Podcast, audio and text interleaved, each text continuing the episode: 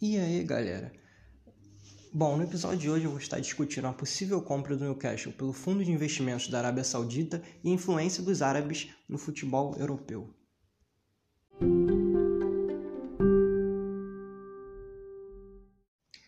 O Newcastle, clube tradicional da Inglaterra, pode ser comprado pelo Fundo de Investimento Saudita, Comandado pelo príncipe herdeiro da Arábia Saudita, Mohammed bin Salman, o valor gira em torno de 300 milhões de libras, comprando 80% da participação do clube.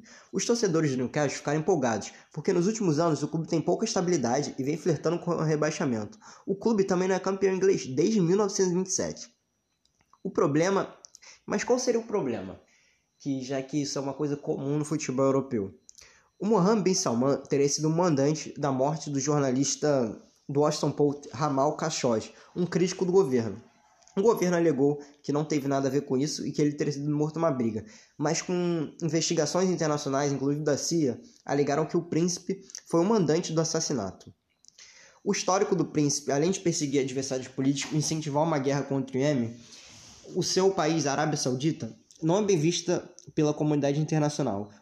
O país cujo é o maior exportador de petróleo do mundo é um dos grandes violadores dos direitos humanos e o único país árabe que nunca houve eleições nacionais, um dos sete, um dos mais autoritários do mundo.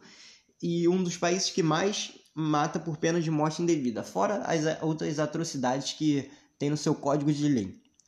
De acordo com o repórter do New York Times, Tarek Panja, existe uma grande quantidade de torcedores do Newcastle colocando a sua foto de perfil com, com a cara do príncipe Mohammed bin Salman e a, a própria bandeira da Arábia Saudita existindo uma preocupação em um time se tornar uma propaganda do regime da família Saul, que é praticamente a proprietária do país.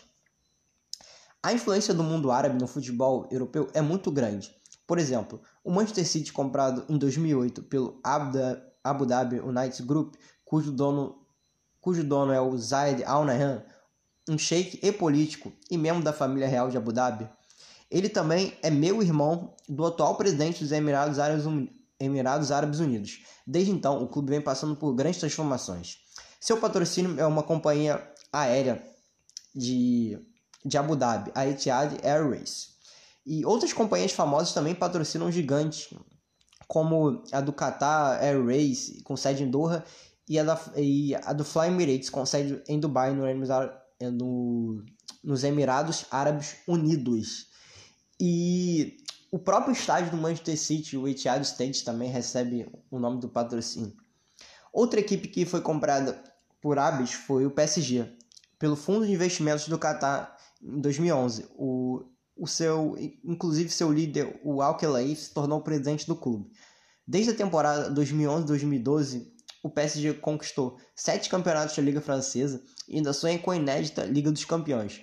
O clube que também se tornou o atual da, é, campeão da temporada 2019-2020 por causa de problemas envolvendo o coronavírus.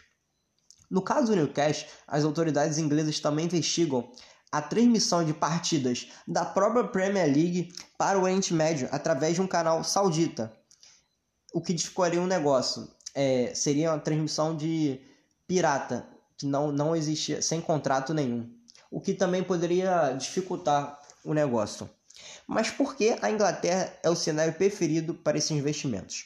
Bom, a resposta pode estar na, na sensação boa no sistema jurídico britânico e, e uma confiança no que, de acordo com o mundo inteiro, é o melhor em proteger investidores e proprietários. Mas talvez o fator da popularidade seja o principal influenciador.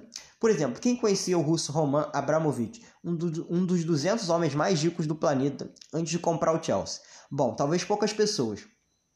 O futebol é um meio de se tornar reconhecido, até de certa maneira, em alguns casos, limpar seu nome. A esposa do jornalista assassinado implora para o Newcastle não aceitar o negócio. E você, qual a sua opinião sobre isso? Uma discussão que vai muito além do futebol. É... Galera, no, no episódio de, de, hoje foi isso. Se vocês tiverem qualquer crítica ou sugestão, vocês podem estar mandando lá pelo Instagram. Eu vou estar respondendo lá as ideias.